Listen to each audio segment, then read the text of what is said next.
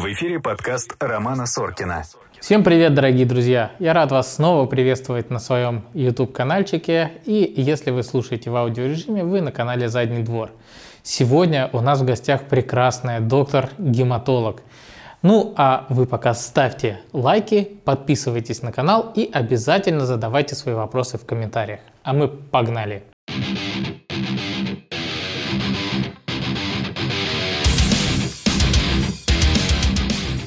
Привет. Привет. Ну расскажи немножечко про себя, э, что ты за доктор, почему ты решила вообще стать доктором? На самом деле, да, действительно, я не могла очень долго в школе определиться, а, кем же я хочу стать, когда вырасту. И где-то к середине, наверное, 11 класса проснулась я однажды утром и решила, о, буду я врачом. Все, конечно, так на меня посмотрели. «Э, ну ладно, ну давай, хорошо. И все, на самом деле, при подготовке к экзаменам все вышло неплохо. Единственное, что у меня все время были проблемы с химией, из-за этого я не рискнула поступать в Питер и поехала сразу в Новгород учиться. И я закончила Институт медицинского образования на базе Новгородского государственного университета. Есть, конечно, свои плюсы, свои минусы. Э, и в частности, из-за некоторых минусов я уже на первом курсе была уверена, что ну, теперь только в Питер однозначно, вообще никаких вариантов других нет. Поиски гематологии, они были такие же долгие, как и поиски себя в качестве врача. Много было разных у меня желаемых специальностей, в том числе психиатрия, но как-то вот что-то там не то, и тут не то. И, в общем, в итоге подумала я о том, что хочу спасать мир. А где не спасать мир, как не в онкологии? Ведь это же такая развивающаяся классная наука. Гематология, онкология, они тесно связаны между собой. И вот поеду я сейчас в НИИ гематологии, а это было исключительно вот выбор только НИИ гематологии здесь в Питере, а это же научно-исследовательский институт, а там же клинические исследования, и вот место, где я буду спасать мир. В общем, собственно, так на самом деле получилось. Я поступила в НИИ, начала заниматься клиническими исследованиями, поняла, что не все так грустно, не все так печально, что да, это неприятная ситуация, особенно онкогематологические заболевания, гемобластозы и э, прочее, но э, выход есть, есть лекарства, есть препараты, они исследуются, э, пациенты соглашаются на эти исследования, и они приносят, безусловно, свои результаты. Я стала в итоге гематологом. Не разочаровалась? Я не разочаровалась в этом. Я, конечно, психологически это тяжело. К этому надо, безусловно, привыкать, потому что ты привыкаешь к своим пациентам, ты стараешься, стараешься, уже ты с ними общаешься, уже близко общаешься, и получиться может по-разному. Вот. И начинаются такие мысли, а может я что-то сделал не так, а может быть надо было как-то по-другому, но чаще всего нет. Чаще всего это случается. А, к счастью, я а, специализировалась как-то больше на группе заболеваний, которые имеют хроническое течение. Такие пациенты, выживаемость у них неплохая, они поддаются терапии и, собственно, ну, умирают так, как все обычные люди от каких-то других заболеваний. А с беременными это была тоже отдельная история. Ты беременными занимаешься? Я сейчас занимаюсь беременными, да. Из нее я ушла в родильный дом Снегирева, в гематологический центр. И решила, вообще изначально я эм, подумала, гематолог у беременных. Интересно, что там с беременным делать? Беременная и беременная. Отстаньте от беременной. На самом деле, по большому счету, так и есть. Отстаньте от беременной.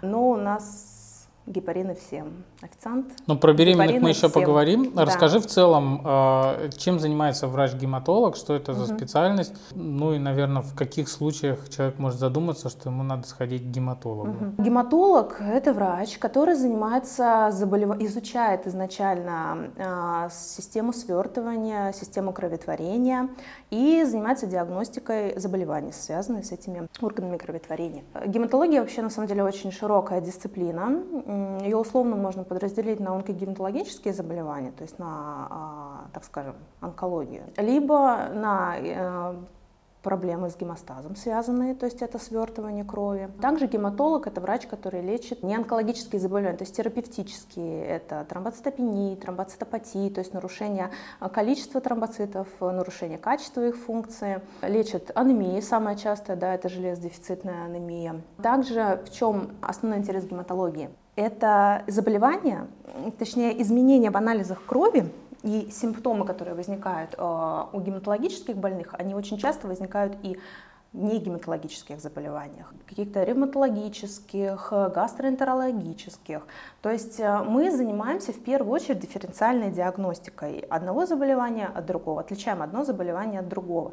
Поэтому не всегда пациент, который пришел к гематологу, точно будет нашим пациентам. Гематологические заболевания, особенно онкологические, достаточно редкие, поэтому чаще всего ну, мы не ищем то, что встречается редко. Лучше искать то, что встречается часто. Чаще всего, конечно, э, все пациенты к нам приходят от э, терапевтов или других специалистов, когда есть изменения в анализе крови, есть врач, который занимается изменением анализа крови, соответственно, нужно сходить и спросить, а не является ли этот пациент э, пациентом врача-гематолога. То есть сами люди редко приходят, вот типа, Сами люди я редко приходят. Я сейчас э, скажу, акцентирую внимание на каких моментах человек может, э, собственно, сам прийти к врачу-гематологу. Вообще все гематологические синдромы, то есть то проявления клинические, можно разделить на геморрагический синдром, то есть кровотечение. Если у человека встречается кровотечение, то его это беспокоит, там кровь долго не останавливается. Он может обратиться к гематологу и выявить причину при нарушении гемостаза или а, нарушении функции тромбоцитов. Есть анемический синдром, очень популярный, это слабость, головокружение, одышка, сухость во рту, то есть это все могут быть признаками анемии. Депрессии. А? Депрессия. Да, да, да, да. Это, кстати, в том числе, да. Все-таки эти симптомы возникают, когда в анализах крови есть изменения, поэтому это может, можно лечить вместе с депрессией. То есть не зря психиатры на анализы отправляют. Не, все равно не зря, да, бывает. Но, как правило, всех пациентов все равно нужно лечить, я считаю, вместе с врачами-психиатрами. Вообще всех, это Вообще я согласен всех. с тобой. Вот. Да, и в этом ничего такого нет, и, э, и я считаю, что это прям важно. Иметь своего психотерапевта всегда важно. Следующий синдром, да, обобщение группы симптомов, это тромбоз. У пациентов случаются тромбозы. И этим обязательно должен заниматься врач-гематолог. Потому что есть такие состояния, как приобретенные и э, наследственная тромбофилия. Особенно это важно у беременных женщин. Про беременных мы сейчас как раз поговорим. А, зачем все-таки нужен гематолог беременной женщине, я выяснила спустя, спустя какое-то время. Вот, и я немножко про это расскажу. Также есть симптом опухолевой интоксикации. Почему стоит на него обратить внимание в принципе? Потому что проявляется он потливостью, постоянной температурой и снижением массы тела. То есть, э, если пациент в себе замечает, что он похудел за очень короткое время, у него постоянно плохое самочувствие, постоянно держится температура, и он сильно ночью потеет, э, то есть смысл проконсультироваться по этому поводу и э, все-таки не терять время. Ну, наверное, что... пойти к терапевту или сразу к гематологу. Ну, чаще всего все равно все идут к терапевту, да. Но это вот э, сейчас рассказываю про такие моменты, которые все-таки связаны вот э, с э, моей специальностью. Ну вот, наверное, вот на эти симптомы, синдромы можно обратить внимание. Это будет показанием к тому, что неплохо было бы посетить э, гематолога. Есть еще такой момент, э, синдром опухолевой пролиферации. То есть у нас же опухоли могут возникать в разных органах. Если в селезенке, то будет увеличиваться селезенка. То есть поэтому часто например, при диспансеризации может обнаружиться только увеличенная селезенка. И это тоже будет поводом, например, к посещению гематолога. Но опять-таки, все нужно дифференцировать. То есть нельзя сказать, что если ты пошел к гематологу, значит, у тебя сто процентов найдется что-то страшное. А люди, которые не знакомы с медициной, они вообще знают, кто такой врач-гематолог? Вот Ой, ты, ну- когда общаешься, у тебя же есть друзья не медики? Да, у меня есть друзья не медики. а, У меня даже были такие моменты, что а гематолог это тот, кто лечит гематомы. Ну, как Так. бы. Йодную сеточку делают. Кстати, да. Ну, в принципе, можно тоже Там сказать, есть ординатура, там учат под разным углом сеточку при разных. Да. Не, но на самом деле это только от... э, С другой стороны, я все время радуюсь. Когда человек не знает, такой гематолог, это классно. Значит, у него все хорошо, мне кажется. Ну, Ну вот, э, слава богу, что он об этом не знает. Пациентки, да, часто приходят э, от гинекологов, акушеров-гинекологов, беременные, говорят, что ну, мы даже не знали, что есть такая специальность, как гематолог. Нам сказали, мы тут погуглили в интернете, оказывается, есть. Погуглили, решили не ходить. Ну. Кстати, на самом деле, когда начинают гуглить, а, чаще всего приходят вот с такими вот глазами, Зачем меня к вам отправили? Меня к вам отправили, значит, что-то неладное. Еще самый прикол-то в этом во всем в том, что очень много необоснованных рекомендаций к посещению гематолога, и поэтому эта несчастная женщина, она еще и записаться, да, если я про бюджетно говорю, она и записаться к врачу не может. И она сидит несчастная и две недели думает, господи, вот что мне ждать завтра? То есть, ну, это прям проблема, на самом деле, честно признаться.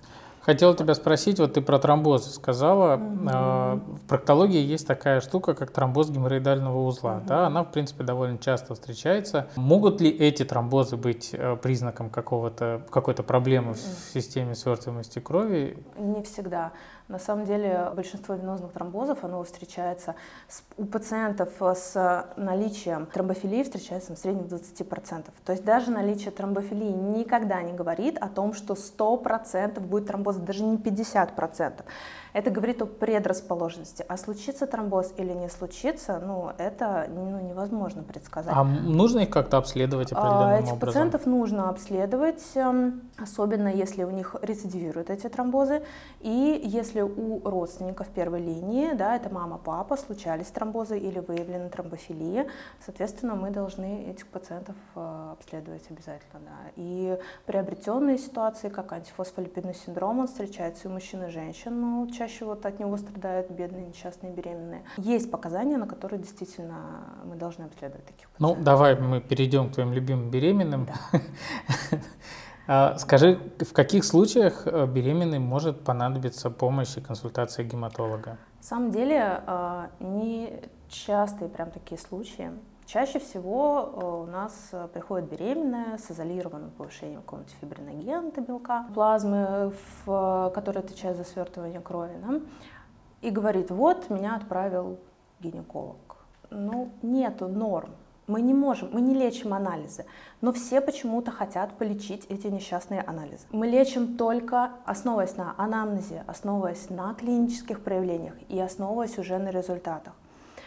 Но есть пациентки, которым действительно нужна помощь гематолога. Это вот, как я уже сказала, например, да, э, обратиться на консультацию может пациентка, у которой был тромбоз когда-то, или рецидивирующие тромбозы, как артериальные, так и венозные. Тромбозы у родственников первой линии, да, у мамы, папы. А что ты имеешь в виду под тромбозами? Это какие-то глобальные должны быть проблемы, или это может быть там, не знаю, что-нибудь затромбирован. Ну, то есть это... Нет, к поверхностным сосудам э, не относится. То есть это прям какие-то серьезные прям тромбозы? Серьезные тромбозы, да. Если у беременной когда-либо были тромбозы, артериальные или венозные, или у родственников первой линии, мамы, папы, э, случались э, такие ситуации, или они имеют тоже тромбофилию э, высокого риска. Также очень важно беременной оценить факторы риска, то есть это курение, ожирение, сахарный диабет, это многоплодная беременность, беременность, которая возникла сразу после первой беременности, то есть небольшой, пери, небольшой промежуток времени. То есть все эти э, ситуации, гормональные нарушения, то есть все эти ситуации, они требуют э, высчитывания факторов риска, чтобы мы могли э, решить вопрос, нужна ли профилактика все-таки или нет.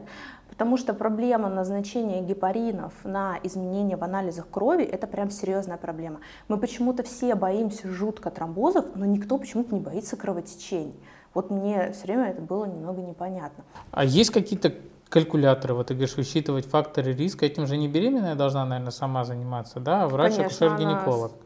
Ну и врач-акушер-гинеколог в том числе, да. А есть какие-то, ну вот по многим состояниям есть онлайн-калькуляторы, куда можно вбить там определенные, ну там галочками поставить, что есть, что нет. Есть таблицы, они в свободном доступе, да, написано четко ситуация и бал. Ну, я не, ну, нету... Как вот, книжка у Волочковой, не... я и бал. Но нету такого, чтобы вот женщина сама могла у себя там все рассчитать, сама себе тут все решить. Ну, очень назначение все-таки профилактики, назначение какой-то терапии, оно все-таки складывается на основании не только анализов, не только э, высчитывания баллов, но и в том числе на анамнезе жизни пациента и его родственников. Это вот такой важный момент.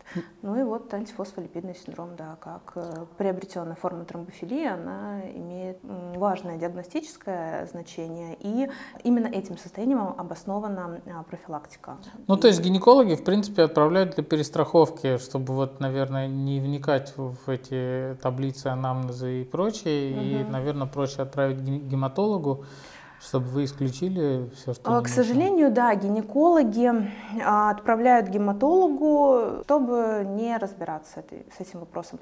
Никто не требует от них прям диагностики э, приобретенных наследственных тромбофилий, ведения беременности. Этим, безусловно, будет заниматься врач-гематолог но все-таки я считаю, что нужно иметь какие-то базовые знания, базовые навыки для того, чтобы самостоятельно иметь возможность оценить у беременной гемостаз.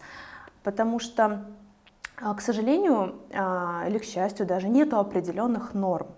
То есть где-то э, до таких значений, в другом месте до других значений. А все зависит вообще еще от лаборатории, сколько зависит всего. Поэтому мне кажется, что э, все-таки гинеколог должен э, немного разбираться в этом вопросе, чтобы э, беременные, кому реально нужна помощь гематолога, они не сидели по три недели в очередях, кто не может да, пойти в коммерческую клинику, например, воспользоваться консультацией специалиста, чтобы они не сидели по, да, как я уже говорила, там, по три недели в очереди, уже имея какую-то серьезную проблему, которая даже за эти три недели может привести к каким-то неприятным ситуациям. А в частности, вот, ну, А какие проблемы могут, вот, гематологические, могут приводить, например, к, ну, будут показаниями к прерыванию беременности или, а, может, способствовать могут каким-то самопроизвольным прерываниям? Мы никогда об этом э, напрямую сказать не можем. Да? Есть, например, вот в антифосфолипидном синдроме определенные критерии, то есть три подряд замерших беременности, да? но на сроке один из критериев до 10 недель. Сразу есть нюансы. Если было две замерших, а одна потом нормальная, то это уже не критерий, то это уже не э, необходимость э, считать как критерий да, и искать проблему. А настолько такая сложная ситуация, что э, нужно быть до конца уверенным, что это именно эта патология привела к замершей беременности а не какая-то гинекологическая. То есть э, а еще один критерий, например, это антенатальная гибель плода на сроке до 34 недель. Опять-таки до 34 недель критерий, после уже не критерий. А почему она произошла? А может быть это гинекологические проблемы? И это уже не показатель, и это уже не говорит о том, что у пациента антифосфолипидный синдром, и ему нужна срочная гематологическая помощь. Но, к сожалению, ну, выявить это тяжело. Мы не делаем, э, не определяем кариотип плода на замершей беременности, да, на маленьких сроках. То есть не можем определить, была ли это генетическая поломка, или это действительно а, вот это аутоиммунное заболевание женщины, которое, собственно, и привело к этим всем ситуациям. Надо, в общем, брать и прям разбираться. А наша проблема а, в оказании помощи беременным, что мы не разбираемся, и как бы надо на всякий случай, а вдруг что? С другой стороны, ты знаешь, вот я сижу иногда и думаю, ну вот она беременная, она хочет родить, а я тут с своими клиническими рекомендациями. Она говорит, у меня проблема, вот, вот, мы нашли антитела, допустим, да, но антитела, окей, антитела до нормы 20, а у нее, например, там 23, да, количество этих антител.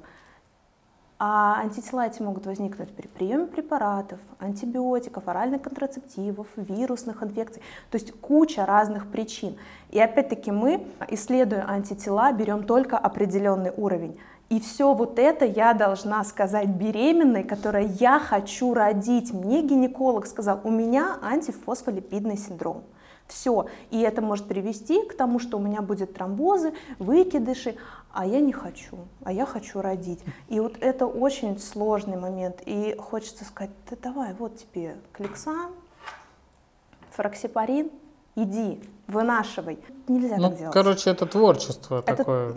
Не то, что это творчество, это, это тщательный сбор анамнеза в первую очередь. Ну, Тщательный сбор анамнеза это тоже это творчество. творчество. С другой стороны, да. А как в гематологии с доказательной медициной? Гематология с доказательной медициной в целом достаточно неплохо. Ну вот тяжеловато с беременными все-таки. С беременными везде Слишком тяжеловато. много, да. Их особо не пообследуешь. Слишком много приходится изучать информации э, международной для того, чтобы все-таки определиться, какая тактика э, ведения нужна. А вообще с э, онкогематологией, да, есть гайдлайны, по ним, собственно, мы проводим терапию и в целом, да, очень стараемся как бы все-таки в гематологии использовать именно а, доказательную медицину. С какими страхами гинекологов ты э, встречаешься вот в своей практике? Самые основные страхи это, вообще мы про это говорим все время, это тромбозы, это невынашивание, замершие беременности, самопроизвольные выкидыши, антонатальная гибель плода, точнее гибель плода, которая произошла внутриутробно, кровотечение, Кровотечение тоже это такой достаточно важный момент, и все его боятся, например, тромбоцитопению. Тоже моя любимая, кстати, тема для разговора – снижение уровня тромбоцитов э, у пациентов а, беременных пациентов. А чаще всего да, мы считаем, что гестационная тромбоцитопения – это снижение уровня тромбоцитов меньше 150 до 100. Вот приблизительно чаще всего это встречается где-то в таком диапазоне. А, почему встречаются? Потому что плацента имеет схожее строение с селезенкой чаще всего, и тромбоциты вот гибнут в плаценте, как гибнут в селезенке, просто в большем количестве. Эта ситуация, она не опасна для беременных, это физиологично для беременных. Конечно, да, мы можем э, думать о том, что э, мы пропустим какое-то, например, тоже аутоиммунное заболевание, связанное с выработкой антител да, к тромбоцитам, но это встречается реже, и чаще всего это связано ну, с физиологией беременности. А, мы не ожидаем а, кровотечений а, у тромбоцитов до 50 тысяч. Но гинекологи почему-то ожидают, они всегда этого очень сильно боятся. Самый простой способ убедиться в том, что вот получил, например, да, акушер-гинеколог анализ крови, где там тромбоцитов 90, например. Самый простой вариант – не отправлять беременную гематологу, э, не пугать ее разными ситуациями, а просто отправить пациентку на подсчет тромбоцитов по фонию. Есть такой метод, который связан с чем? У некоторых пациентов есть определенное взаимодействие своих тромбоцитов с концентратом, который вводится в пробирку. И иногда тромбоциты на, них, на него просто не реагируют и начинают просто слипаться. Поэтому, когда анализатор считает слипшиеся тромбоциты, он просчитать не может правильно, соответственно, он насчитывает тромбоцитопению. А метод по фоне – этот метод глазами. Вот. То есть глазами высчитывается э, количество этих тромбоцитов. Если они слиплись, не значит, что они функциональны, нефункциональные, не значит, что они в крови пациента тоже слипаются. Это нет. Это истинное количество тромбоцитов, которое э, гинеколог может спокойно э, исключить у беременной. Как правило, всегда их больше. Да? и э, не пользоваться консультациями гематолога, например. Вот. Анемия важный момент, да, э, который, а, страхи, да, про страхи, про страхи. Про Мы говорим про страхи, ну, говорим про страхи анемии, да, действительно, Анемия – это состояние, которое у беременной, оно должно всегда контролироваться. Да? Мы это говорим, когда уровень гемоглобина снижается ниже 110 у беременных женщин.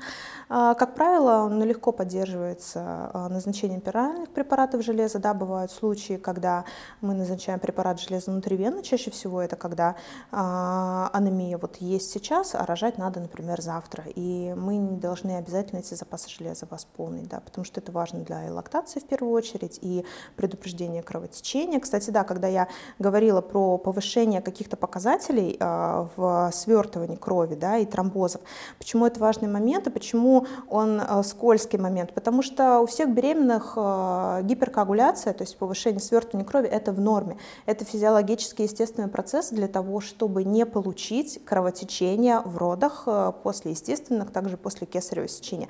Поэтому это норма, и в этой норме начинают все путаться, а не, не к тромбозу ли это дело, вообще никакая коагулограмма не является показателем того, что существует тромбоз.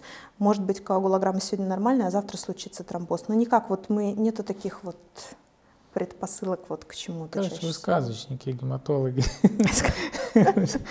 У вас все время все неясно.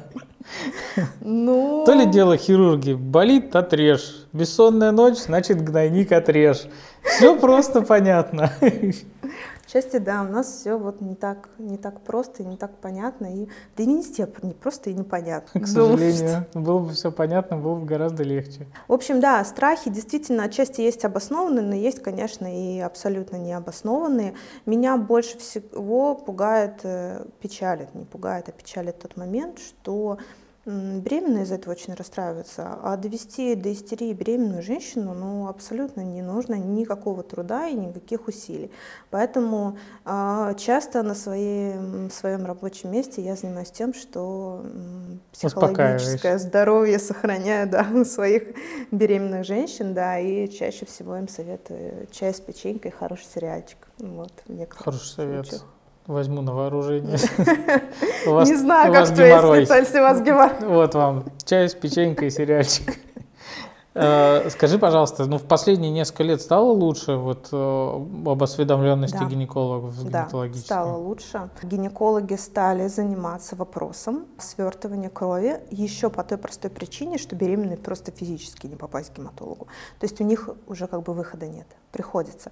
Ну, а вообще э, любой хороший гинеколог, у него даже не возникает мысли о том, что он ну, не должен разбираться в гемостазе беременных. То есть он просто не руководствуясь никакими ситуациями, там, да, что беременная, вот я не могу попасть на прием. То есть не только в этом причина. Причина в том, что доктор должен знать о своей пациентке все. То есть вот она к нему пришла беременная, и он должен знать о каждом состоянии, которое у, него, которое у нее происходит, да, все, что с ней происходит.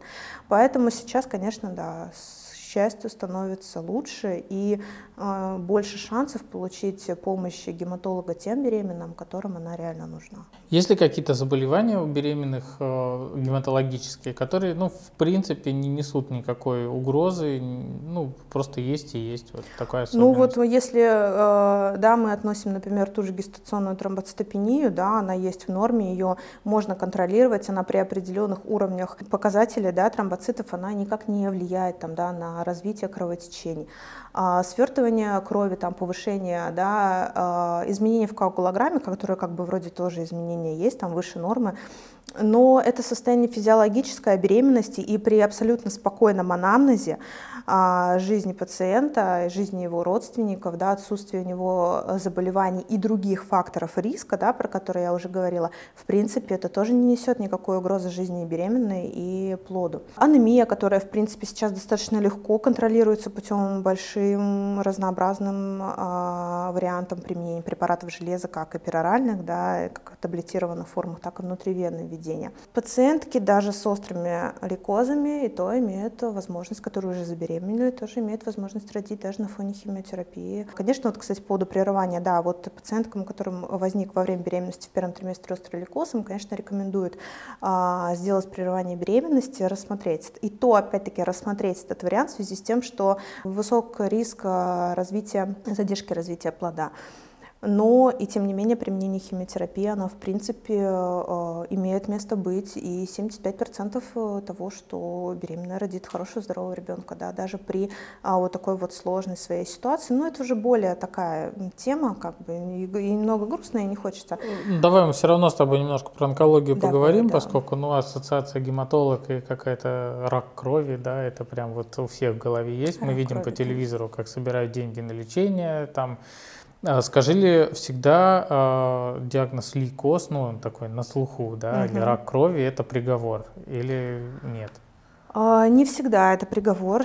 Есть э, сейчас способы лечения. Да, это тяжелая патология. Она характеризуется рядом осложнений в первую очередь, да, потому что это вот условно, да, мы можем разделить вообще а, заболевания крови на заболевания, которые происходят в костном мозге, да, это миелопролиферация, да, и а, вот острые лейкозы, и заболевания, которые происходят вне костного мозга, это, например, лимфомы. И тот и другой вариант имеет а, свои, естественно, протоколы лечения. Тот и другой вариант имеет осложнения. А, но чтобы это было приговором, и надо прям отказываться от терапии, все лейкоз, значит, все как бы, да, все, все закончилось, нет, конечно, такого нет. Э, есть э, разные способы терапии, есть э, разные препараты, которые чаще всего эффективны, да, но самый такой момент все-таки это профилактика осложнений инфекционных, геморрагических, то есть это все на фоне химиотерапии мы, конечно, должны иметь в виду и не пропустить. Это сложно, но с этим можно справляться. Заниматься, да. Можно ли получить прям хорошее лечение по МС или по каким-то... Э, по квоте, там, да, по конечно, в гематологии. Я э, считаю, что там прекрасные специалисты, прекрасные э, возможности в первую очередь и отношения врачей к своим пациентам, прекрасная лаборатория молекулярной генетики, что очень важно для того, чтобы определить тактику лечения при остром лейкозе, да, потому что там очень много мутаций, и это влияет на э, прогнозы в первую очередь, да, и на все события, которые могут возникнуть у пациентов.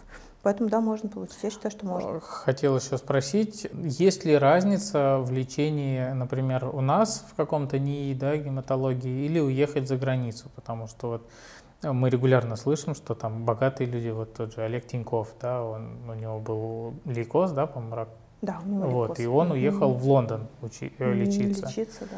А, mm-hmm. Это связано просто с тем, что в Лондоне комфортнее, или у нас действительно различаются протоколы?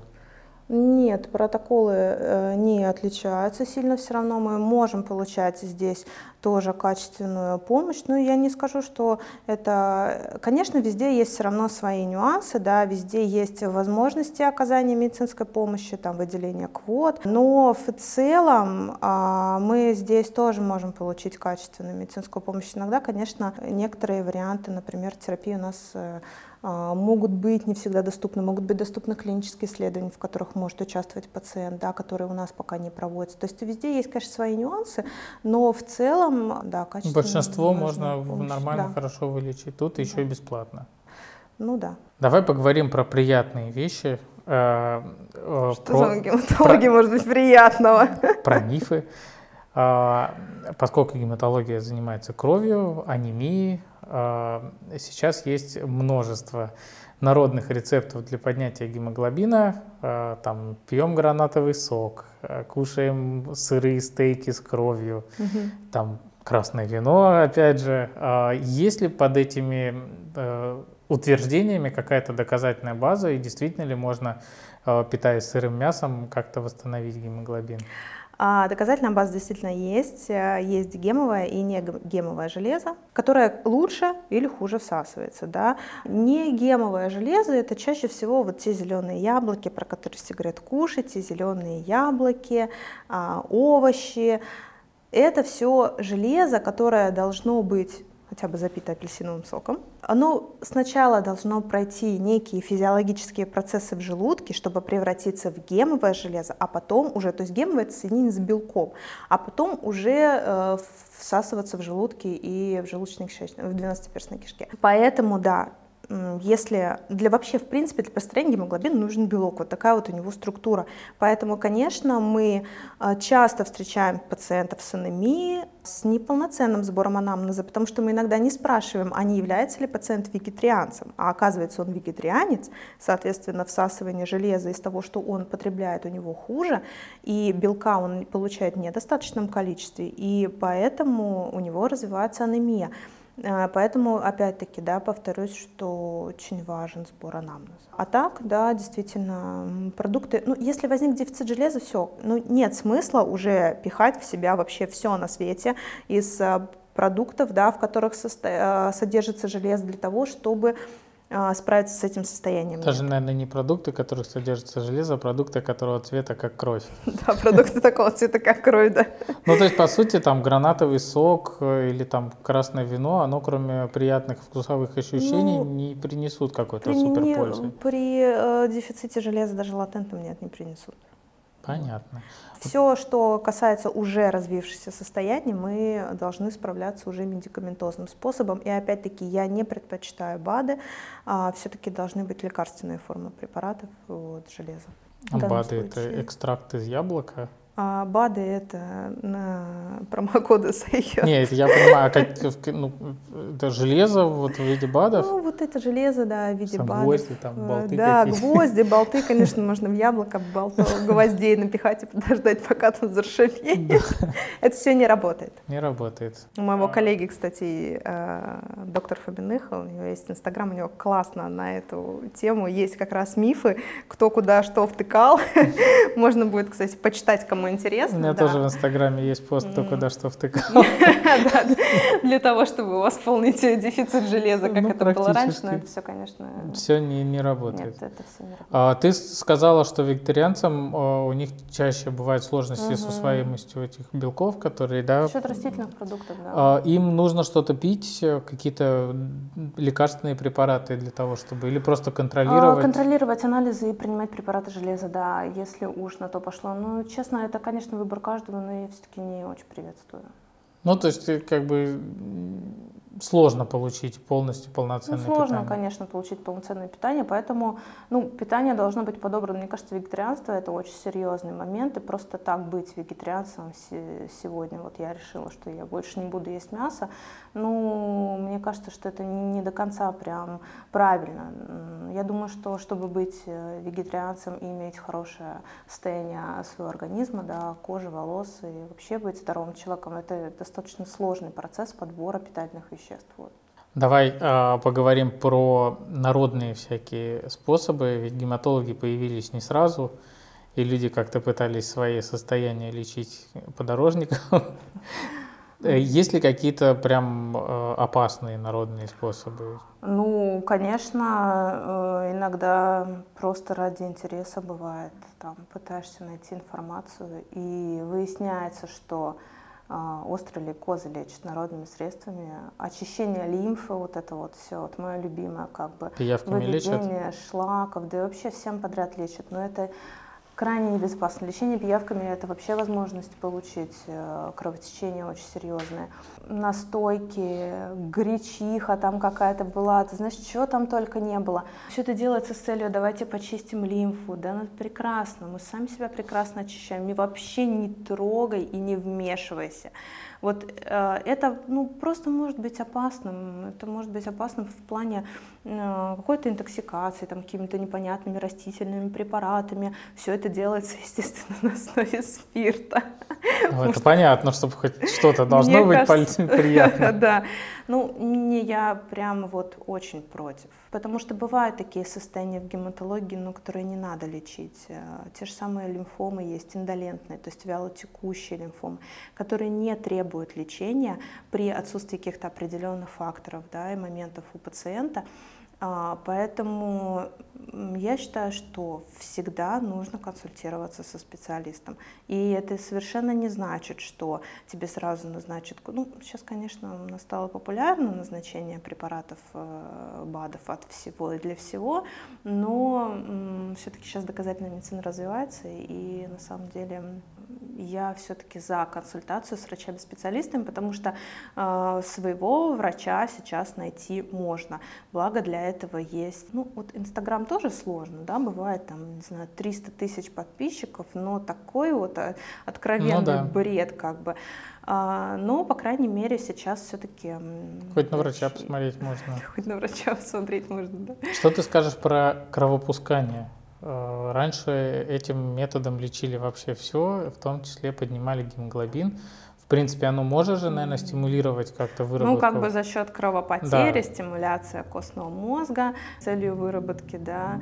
Но есть способы цитофереза, например, при э, заболеваниях там истинной полицитемии, да, когда есть определенное там, повышение и лейкоцитов, и тромбоцитов, и эритроцитов, что может привести да, к тромбозу. Действительно, методы цитофереза, они используются, но... Ну, это такое кровопускание в виде современное, Современный, технологичное. технологически, да. Но лечить этим анемию, ну, точно не нужно. Анемия прекрасно лечит другим препаратом. Такой один из последних вопросов, наверное, хотел тебя спросить. А Есть ли какие-то способы а, профилактики да, тех же лейкозов или каких-то других заболеваний крови? Или в целом тут как судьба ляжет? Ну, что касается онкогематологических заболеваний, к сожалению, это возникновение мутаций. А мутации у нас сейчас происходят, вот мы с тобой сидим, у нас происходят мутации. Но есть такой механизм, да, апоптоз, запрограммированная гибель клеток, да, которая урегулирует, так скажем, эти процессы и может вовремя э, какую-то генетическую поломку как бы ликвидировать. Да. А когда нарушается иммунный механизм, возникает мута... э, мы- возникшие мутации э, невозможно становится правильно контролировать. И, э, собственно, на этом и в связи с этим да, может возникнуть одно из каких-то гематологических, онкогематологических заболеваний. Поэтому сложно сказать, да, что это можно как-то А профилактировать. влияет ли на это вот употребление А. там алкоголя, я не знаю, постоянное употребление бургеров Ну. из Макдональдса? Мне кажется, употребление бургеров из Макдональдса может вызвать вообще все, что угодно. Не только онкогематологические заболевания. На самом деле, конечно, хочется в первую очередь сказать, что ну, ну да, ну как вот и есть там ряд да, излучений, но такие вот более какие-то глобальные ситуации, глобальные катастрофы, там не 5G абсолютно, да, не телефоны, они не вызывают онкологию. Онкология не передается воздушно-капельным путем. Это вот хочется прям самое главное сказать, потому что почему-то до сих пор пугаются таких пациентов. Вот, ну. Более какие-то глобальные ядерные катастрофы, да, э, влияние лучевой терапии при каких-то других онкологических заболеваниях, безусловно, химиотерапия при других онкологических заболеваниях, это все может быть а, причиной развития гемат- и гематологической проблемы в том числе. Поэтому, например, а, в других странах, да, вообще онкогематолог. То есть онколог и гематолог – это один врач. Вот. А, Ну, то есть опухолью там, не знаю, ухо или там... Считается, что ну вот так вот должно быть. То есть вот в США, например, вот они онкогематологи, то есть они онколог, гематолог это как бы одна специальность. Ну у нас это вот разделено, вот так вот вот вышло. Да, потому что ну гематолог нужен э, в онкологической сфере в том числе, потому что на фоне химиотерапии вызываются разные там, дефициты типа гранулоцитозов, то есть да, э, максимальное снижение количества там лейкоцитов, которое нужно э, оказать помощь в этом состоянии, чтобы провести профилактику, например, серьезных инфекционных осложнений сепсиса, который может возникнуть. Да? Мы, наверное, с тобой ушли от разговора о профилактике, профилактике да? здорового образа жизни. В общем, короче, сложная история с этим э, онкогематологическим моментом. Профилактика, в первую очередь, я считаю, что ну, неплохо бы сдавать клинический анализ крови раз в год да? женщинам, которые знают про себя, да, что у них есть обильная менструация, что у них есть э, геморрой, что у них есть, ну, у мужчин, да, так же, как геморрой и проблемы с желудочно-кишечным трактом, эти люди, да, пациенты, они должны думать, держать в голове, что у них может развиться такое состояние, как анемия, потому что это вот какие-то три основных э, признака. Я уже не говорю про анемию хронических заболеваний, да, которые уже это более сложные такие процессы.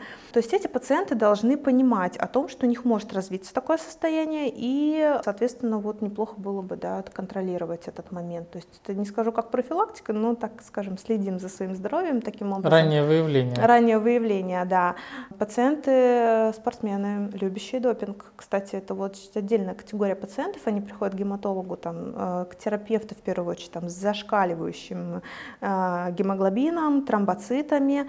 Им ставится истинная полицитемия, они идут к гематологу, естественно, уже там заряженные да, на поиск какой-то проблемы. А в итоге получается, что ну просто вот допинг, допинг. А такой допинг вызывает просто большее количество Ну, например, эритроцитов? эритропоэтины, да, которыми, которые у нас да, относятся к этой группе препаратов эритропоэтин, он э, вообще в норме да, выделяется почками и э, стимулирует как раз-таки созревание эритроцитов, поэтому мы получаем вот такие вот на выходе результаты анализа крови. Да. Поэтому, ну, в первую очередь, все-таки нужно следить за своим здоровьем, и а, самое главное, не нужно ждать что со мной это точно случится вот сейчас. Вот, вот я сейчас поговорю по мобильному телефону, или я его положу под подушечку, и у меня обязательно на этом фоне что-то случится со мной, и у меня разовьется рак. Ну, это, ну, как бы проще об этом не думать, но не искать то, что встречается редко. Проходить диспансеризацию, потому что, кстати, чаще всего все гематологические проблемы, они возникают именно в... Все проблемы, так скажем, с которыми пациент идет а, к гематологу, они все э, выявляются на диспансеризации. Это очень часто Важен ли, кстати, возраст пациентов? Как- Или не в любом возрасте Ну, может проявиться? есть, конечно, определенные медианы возрастов в каждом, а, при каждом заболевании. Чаще всего мы считаем, что а, риски, естественно, тоже, да, тех же самых тромбозов, вот э, миелопролиферации, да, которой я занимаюсь, это в первую очередь риски тромбозов, которые увеличиваются в 10 раз.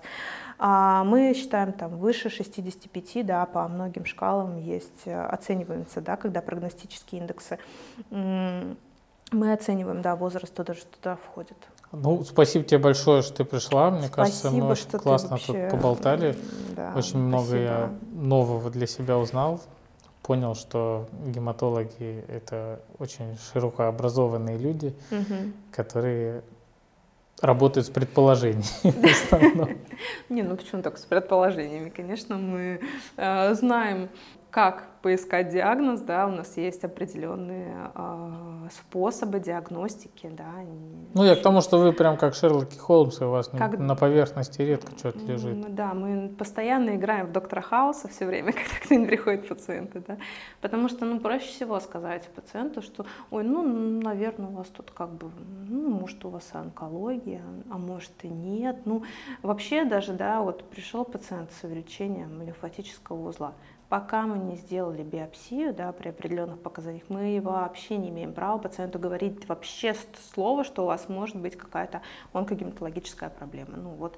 То есть э, наша задача все-таки поберечь психологическое здоровье своих пациентов, потому что ну, э, бывают ситуации разные, бывают достаточно храни... ну, хорошие, такие хорошие, условно их назовем, да, гематологические заболевания, которые ну, при которых практически не меняется качество жизни людей, кроме того, что они обязаны следить за тем, чтобы получать терапию. Да, с приверженностью к терапии, конечно, тоже есть некоторые вопросы, особенно у пациентов, у которых нормализуются показатели крови при хронических заболеваниях. Да, при ну, хрон... это классика. Да, и они такие, о, ну, что, классно. Особенно они еще сходят к какому-нибудь другому доктору, он скажет, не, ну, у вас же нормально, ну, давайте пока не будем. Вот эти давайте пока не будем, все в итоге может привести к фиброзу костного мозга, и там уже мы думаем как раз о трансплантации трансплантации думаем. Понятно. И консультируемся с теми врачами, которые занимаются непосредственно трансплантацией.